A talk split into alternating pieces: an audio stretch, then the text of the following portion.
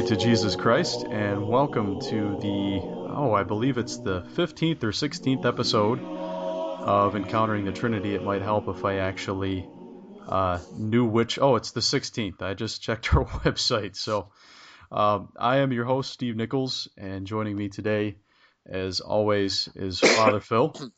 Father Phil, how are you doing today? Uh, Steve, I'm happy to be here. I got a little bit of a puffy cough, so I hope I'm not too annoying to our listeners. And um, I should also say, I think it's understandable that neither of us would remember what episode this is since uh, we've tried a, a, trinity of times to get one recorded because of technical difficulties. So hopefully, three times is a charm. Yes, amen, amen. Uh, well, Father Phil, if you don't mind uh, starting us out today with a prayer. By all means, in the name of the Father, and of the Son, and of the Holy Spirit, amen. Lord, we record this talk on the feast of uh, your great evangelist, St. Luke, and you had gifted him with so many gifts for the bringing of your healing into the world as a physician, also as an artist and as a close associate of your Apostle Paul, and tradition tells us also a confidant of your Holy Mother Mary, the God bearer. We ask through his intercession that you give us the grace from on high that we need to ourselves become instruments of your peace in the world, your healing, the curing of souls and minds and bodies. And may we also partake of that peace so that we ourselves can be healed by your everlasting mercy. We ask this in the name of your only begotten Son, our Lord Jesus Christ, who lives with you and reigns with you, Father, Son, and Holy Spirit, one God forever and ever. Amen. Amen. Well, Father Phil, we, uh, like you said, we've been trying to record this particular episode. Uh, this is the third attempt now, so hopefully all goes well. And um, we've wanted to um, start talking about the, the dignity of the human person as a way of preparation for talking about discernment. And um, because as as Catholics, um, uh, that that's that's really key uh, to our our faith uh, that we were created in the image and likeness of God, as it says in Genesis. And um, although fallen, um, there still is great goodness in the human person and great beauty. Um, and so, I thought I'd start out today with the Song of the Spirit, and we can kind of uh, reflect on that and go from there. And um, it is written by Jack Kornfield, and he writes. There is a tribe in East Africa in which the birth date of a child is not counted from the day of its physical birth, nor even the day of its conception, as in other village cultures. For this tribe the birth date comes the first time the child is a thought in the mother's mind. Aware of her intention to conceive a child with a particular father, the mother then goes off to sit alone under a tree. There she sits and listens until she can hear the song of the child that she hopes to conceive. Once she has heard it, she returns to her village and teaches it to the father, so that they can sing it together as they make love, inviting the child to join them. After the child is conceived, she sings it to the baby in her womb. She then teaches it to the old women and midwives of her village, so that throughout the labor and at the miraculous moment of birth itself, the child is greeted with its song. After the birth, all the villagers learn the song of their new member and sing it to the child when it falls or hurts itself. It is sung in times of triumph or in rituals and initiations. The song becomes a part of the marriage ceremony when the child is grown, and at the end of life, his or her loved ones gather around the deathbed and sing this song for the last time. And I just thought that so fitting. It's actually the beginning of a book that you sent me called Healing the Purpose of Your Life. Um, and I, I, when I read that the first time, it deeply moved me um, and, and just um, was another thing that's opened up to me uh, the beauty of the human person uh, created in the image and likeness of God. And um, just wondering if you wouldn't mind, uh, as you always do such a wonderful job expounding on uh, the, the dignity of the human person. Yeah, let's start with that. Um, and I think it will be helpful to our listeners to keep in mind that we're trying to get to, um, you know, the art and um, necessity of discernment in the spiritual life uh, as a way of trying to cooperate with a, with the um, great mystery and miracle of deification that God wants to work in us uh, uh, through the extension of His incarnation in the church. So, uh, but it all starts, as you say, uh, grace building on nature and um, Catholic theology, um, starting with the truth of the human condition and then showing how the truth of revelation both uh, presupposes and completes, perfecting, bringing out a fullness of the truth of nature that nature itself cannot um, cannot attain to. So, um, you know that quote from Jack Kornfield that uh, you quoted, Steve, from that uh, lovely little book that I want to recommend to our listeners called "Healing the Purpose of Your Life by Dennis and Matthew Linn and Sheila Fabricant Linn. It's a um, an over a simplified and I so, suppose to a certain extent oversimplified version uh, of the spiritual exer- exercises of Saint Ignatius of Loyola. Um, it's not precisely that, but they take the main um, principle and foundation of Ignatius that uh, as creatures created in the image and likeness of God, we are created to be participants in his glory and to glorify him, to glorify him with our lives as the new one of the new options for the dismissal at mass is go in peace glorifying the lord with your lives. So that's the principle and foundation of ignatius's spiritual exercises. And of course he goes into great detail about how persons pursuing god and wanting to live the fullness of the christian life what you and i in our podcast and in our website would call uh, enter more fully into the miracle of deification or divinization, as the Eastern Fathers would have it. Ignatius, of course, gives us some tools called the spiritual exercises and the rules for discernment that enable us to um, to in a very highly refined and somewhat systematic way uh, discover uh, what it is that uh, God is calling us to, God's will for our life. But it does start, as Kornfield's quote helps us to see, and this little book, uh, Healing uh, the Purpose of Your Life, uh, can also help us to see. It starts with um, the, the dignity of the human person. Now, since we have talked about this in our previous attempts that never got recorded, um, because you were so taken with the quote by Jack Kornfield, and it is so moving about um, the song that uh, God sang for each of us before we were born. I have done a little investigative research about Jack Kornfield and have discovered that he's actually a Buddhist.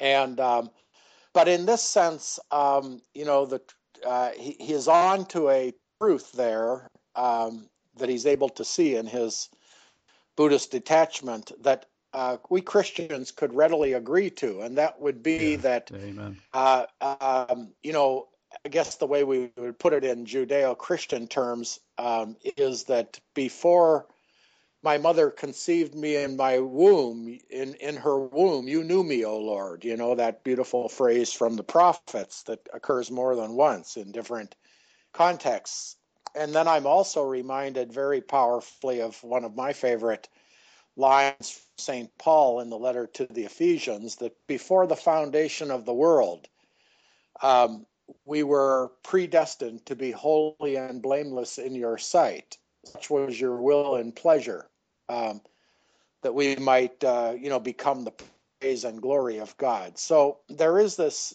theme also in Christian theology sometimes carried to an extreme by a person like uh, Origen in the early centuries about um, pre-existent souls. But uh, nevertheless, the, the human person, you know, in some sense, following Paul's letter to the Ephesians and and as uh, glimpsed by people like Jack Kornfield, um, there's this deep sense that um, we are in Christ um, since before time, from all eternity. We are somehow in Christ, to quote that uh, phrase from St. Paul that we've talked about uh, so so frequently before, and and bears so much mention with St. Paul. So to be in Christ, and wouldn't it make sense because Christ Himself is an eternal person and he's the Alpha and the Omega. So there is nothing that comes to be that was not first in him and known by him. So there is a very mystical, profoundly mystical sense in which um, all the members of his mystical body were in him uh, even prior to their own conceptions and this links up as well the unique so so the dignity steve i think uh, maybe the first point to make here uh, after this long, long, prelude on my part is the uh, the first point to make is that the the dignity of the human person for the christian stems from well is kind of identical with the uniqueness of the human person in the mind of Christ or in the mystery of Christ from all eternity. So we were known by him, but we were known by him in the same way that he knows the Father, which is in utter distinctness from the Father, even though he's in inseparable unity with the Father. Uh, to understand the dignity and the uniqueness of the human person, we must always come back to the to the Nicene and Chalcedonian definitions of the very God himself. Three persons inseparably united, but eternally unmixed and unconfused. In other words, within the Godhead, unity differentiates, meaning the more intimate the persons of God are in communion with each other, the more they indwell each other, and the more they interpenetrate each other. The Father in me, I in the Father, us, us in them, which Jesus prays, uh, extending this Trinitarian unity to the human race in John 17 um, that inseparability of the Father, Son, and Holy Spirit results at the same time in a differentiation among the persons of the Trinity and even a distance between the persons of the Trinity, as Adrienne von Speyr so often says, as well as Hans Urs von Balthasar. The unity and the differentiation, the communion and the alterity, the, the oneness but the otherness of the persons exist within the Trinity in a direct, not, um, not reciprocal proportion. In other words, it's not that the closer the persons become in the Trinity, the less distinct they become. Just the opposite. The more intimate they are with each other, the more the otherness of the persons manifests itself among and between the persons of the Trinity. So, unity and diversity are maximally achieved in the mystery known as the Trinity. And I'm going into this long Trinitarian and somewhat um, perhaps uh, obscure explanation, though it's absolutely fundamental for everything that follows in Catholic ethics, especially our protection of the dignity of life. Because we do not just protect life in general, we protect the individually, utterly differentiated, and totally unique, snowflake like existence of every human person. There are no two human persons who are alike, save the fact that they share a common human nature, just as within the Trinity, the divine nature is shared in common by Father, Son, and Holy Spirit, but they are utterly unique and, in a certain sense, quote unquote, distant from each other.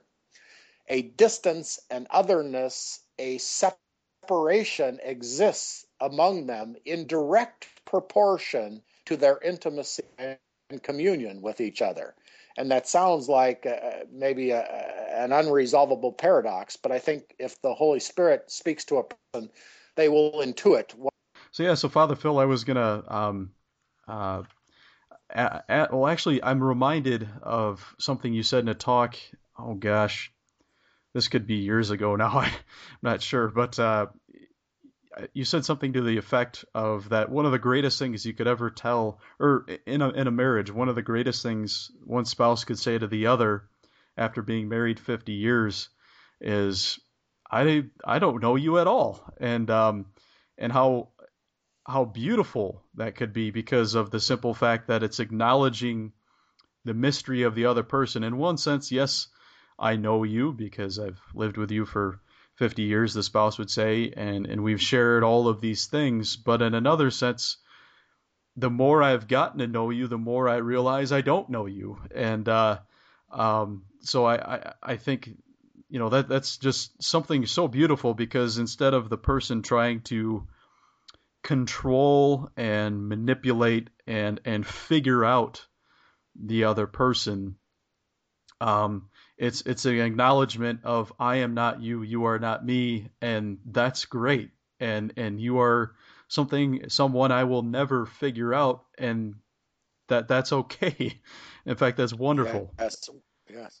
And so um, I I think that really does speak to the beauty of the dignity of the human person um, in relation to God, uh, especially in the sense that um, sometimes um, we can think of God, um, and I know you've spoken on this quite a bit, as as kind of out to get me and and to kind of be um, you know like a, a master slave relationship, which is what the uh, the Muslims uh, think of God. Instead, it's no, God is our Father, um, and and we are His children, and He wants nothing more than for us to become fully ourselves. And I, um, in fact, that's what uh, holiness is. Uh, what sanctification is to is to become a whole person, to have a face. Uh, C.S. Lewis says, "Until we have faces, the reason why God does not show us our face or His face yet is because we don't have a face yet. we, you know, we." You know, we we don't know the questions to ask him, so why would he let us ask questions? Because we, we, we don't even know who we are. So why should he fully reveal himself to us? That would uh, definitely not be good for us. And so instead, it's until we have faces, until we have a face, can we see God face to face, until we are made whole. Um, and I, I, think there there's a real beauty to that that we have a God that wants us to become fully and completely human, to be made whole, to be healed um, and not to be uh, just some kind of broken thing that he sh- throws a magic blanket over and says, okay, well, now just do this and do that, and you're going to be fine. Um, I think there's something uh, just because that's to me that doesn't seem like a relationship, whereas what I've been trying to express seems very much like a relationship, and what God truly desires for us is to have an intimate communion with us, as as opposed to um, being some kind of overbearing boss or taskmaster. Yeah, I think that's all very well said. I, I am reminded of, uh, uh, with your C.S. Lewis quote, of one from St. Irenaeus, where he says, The glory of God is the human person come fully alive, you know, with the truth of who God made that person to be. And that person always a who, not just a what again, coming back to that Trinitarian notion that Father, Son, and Holy Spirit are utterly unique and different from each other in direct proportion to their inseparability from each other and their communion with each other, so that love and otherness increase in direct, not reverse, proportion. And so, as you said, uh, one of the most beautiful things a person can say, and maybe to frame it in a little more positive way uh, that that I think we and and in a way that we may experience it in eternity if that if that song Amazing Grace is right when it says uh, when we've been there 10,000 years it, it will be as if we just begun. You know we could say of somebody we've been in relationship with for a long time in a very positive way you know even after all these years I feel like I'm getting to know you for the first time today. You know, and that would be um, an ever fresh but ever greater understanding of who they are, as well as a continual being arrested by the uniqueness of them and new aspects of their unique mystery being revealed to me on a, a moment by moment basis, you know. And I think that's why, Steve, the uh, uh, the great Vatican II document Gaudium et Spes uh, in section 22 was the most often quoted section by John Paul II, primarily because he wrote it, together with uh, Henri de Lubac and, and Pope Benedict. But they all had a hand in that famous phrase in Gaudium et Spes number 22 Christ reveals us to ourselves.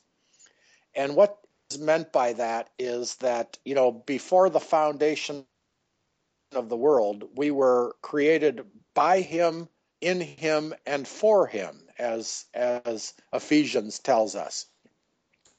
Nothing that came to be was before him. So we've been in him from all eternity, and we've been in him in a way analogous to the way he is in the Father and the Father is in the Son, namely, perfectly intimate, perfectly united, and yet utterly different, utterly other, utterly unique. We are as uniquely who we are and who He created us to be and who He conceived of us as, just as unique as the Father and, and the Son and the Holy Spirit are unique and different from each other. Now, they share a common divine nature and we share a common human nature. But in Christ, we have also acquired their divine nature. But the uniqueness that remains in all of it is the unique who, the unique person, the unique human person that Christ created and conceived each of us to be. And as you so rightly said at the outset of the podcast today, despite the disorientation from that unique truth that we all encountered when we were born into this world of sin as inheritors of the fall of Adam. We are like pieces of Humpty Dumpty that have fallen on the ground, uh, but like a mirror that has been shattered, even though we may be just a shard of the mirror and a portion of the body of Christ the wholeness of who we are and the wholeness of Jesus is reflected in each little piece that each human person is of the body of Christ. So I'm mixing a lot of metaphors here, I realize.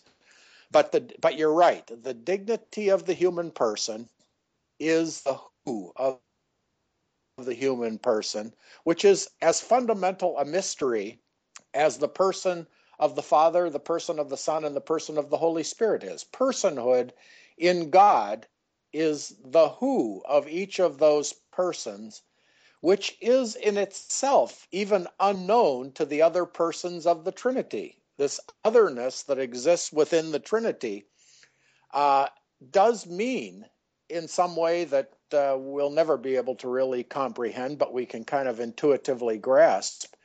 Uh, there is a part of the Son that is actually hidden from the Father, or maybe to put it more positively, as Adrienne von Speyr says, the Father himself is delighted in the Son eternally and perpetually and ever more because though the Son is God and the Father is God, it has pleased God to allow certain dimensions and aspects of even the Son to the Father and the Father to the Son to be uh, progressively, as it were, revealed and disclosed in their adoring beholding of each other. So I don't want to get too too mystical here, or too heavy, but the whole point is just the one you were making. We um, are a mystery. We are a mystery to ourselves. Go ahead.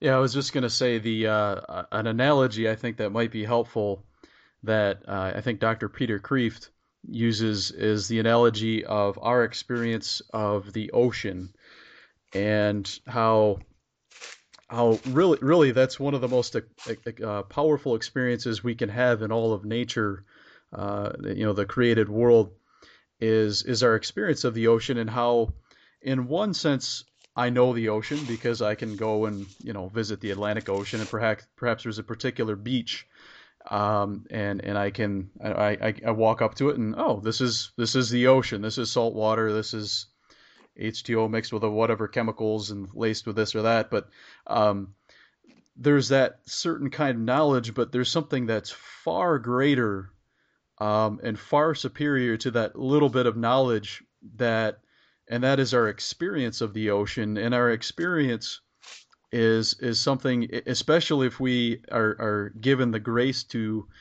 live with the heart of a child and to see things as they really are in Christ, His created, His, his you know, all of creation.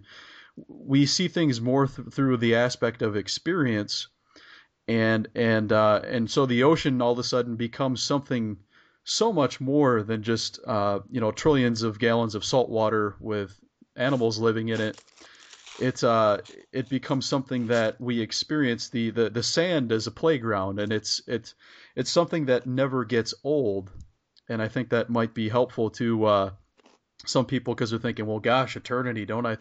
think I might get bored, you know, just uh, eventually I'll get God figured out and I want to move on to the next thing. And um, and and it's funny though because that that's that's approaching something from the the the fallen uh, a fallen point of view whereas if you approach it from a redeemed point of view uh, of of living in Christ everything really takes on uh, a new meaning and is is constantly fresh to you because it's more um, at least I find myself it's more about experiencing something and allowing that to speak to me in it in the experience in that moment and instead of trying to grasp it and control it um, I allow it to speak to me in the moment. You know the the ocean again for example I mean you go on a cloudy day and uh, you know maybe there's a little bit of rain or a storm and the, the waves pick up and that's that's one experience of the ocean. The other experience of water could be perfectly still and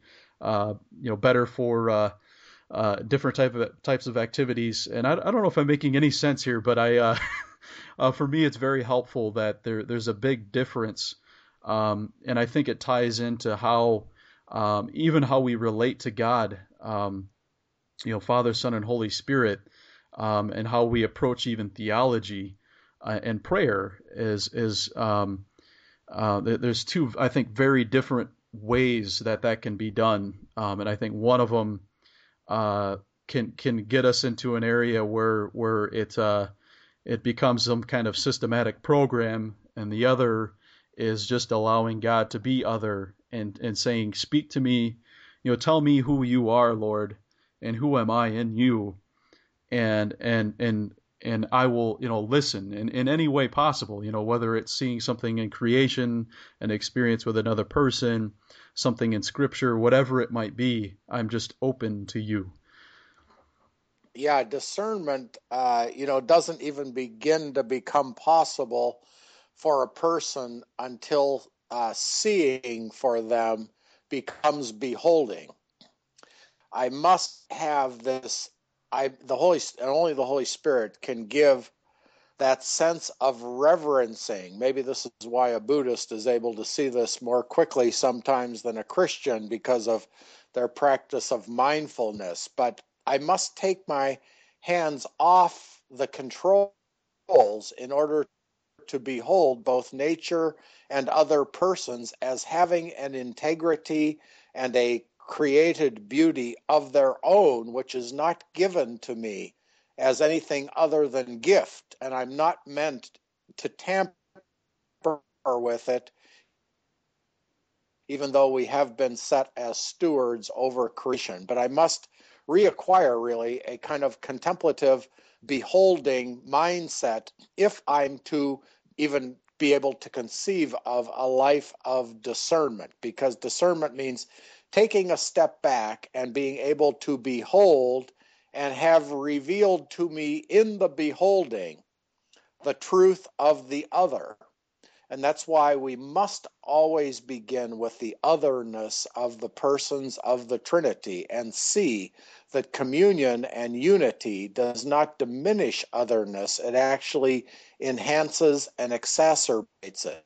And once I see that in in in Trinitarian contemplation, I am now in a position to be able to behold creatures made in his image and likeness, namely human persons, as mysterious who's in their own right, and not seek either to make them in my own image and likeness or to squash them into an extension of my own narcissistic ego, but to allow them to be them and then, more importantly, Steve, which is the whole point of this podcast and the subsequent ones, to turn my beholding gaze upon myself and ask myself the question, Who are you? And Lord Jesus, who did you make me to be? And ultimately, that truth is only known to Him. So He must reveal us to ourselves, as it says in et Spes 22. At the same time, because we do not believe that our human nature nor our reason or will has been totally darkened by the fall, it is also possible by looking at ourselves with the light of natural reason and in terms of our own natural normal experience, we can begin to glimpse the truth of the mystery that God created us to be even before the foundation of the world. And so, discernment ultimately, and this is for our next podcast, discernment will be know, knowing how to begin the process of self discovery or self knowledge that comes through looking at myself with the eyes of a beholder and noticing what I'm able to notice and discerning what I'm able to discern in that, as well as asking God through the power of His Holy Spirit to shed some light on my own desire to gain illumination about my own life so that I may be able to glorify Him with my life, as the prayer says. So, that's running a lot of things together as well, but I think you've gotten us off on a good note here, and I hope that's a good introduction to some of our subsequent sessions. Yeah, one thing I'd like to encourage our listeners to um, check out if they have a, a, chance to, if they have Netflix at home or would like to pick up a copy on Amazon, there's a movie called The Human Experience, which um, shows and doesn't tell um, the the dignity of the human person from a Catholic perspective.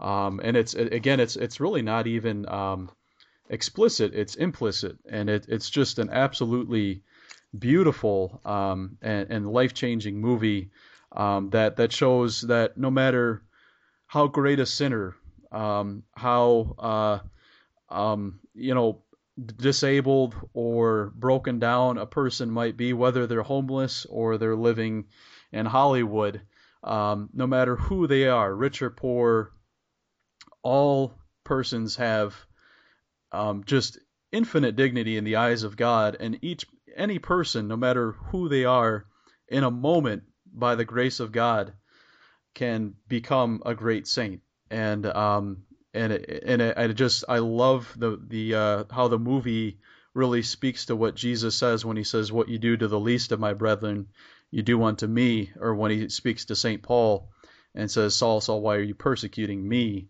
Um, th- this movie shows that, and I uh, would really encourage any one of our listeners to uh, to watch that to really uh, get a, a, a, beautiful grasp of, of the dignity of the human person. Again, no matter in the womb, out of the womb, how old, rich, poor, great saint, great sinner, um, each person uh, is is uh, beautiful and very valuable in the eyes of God.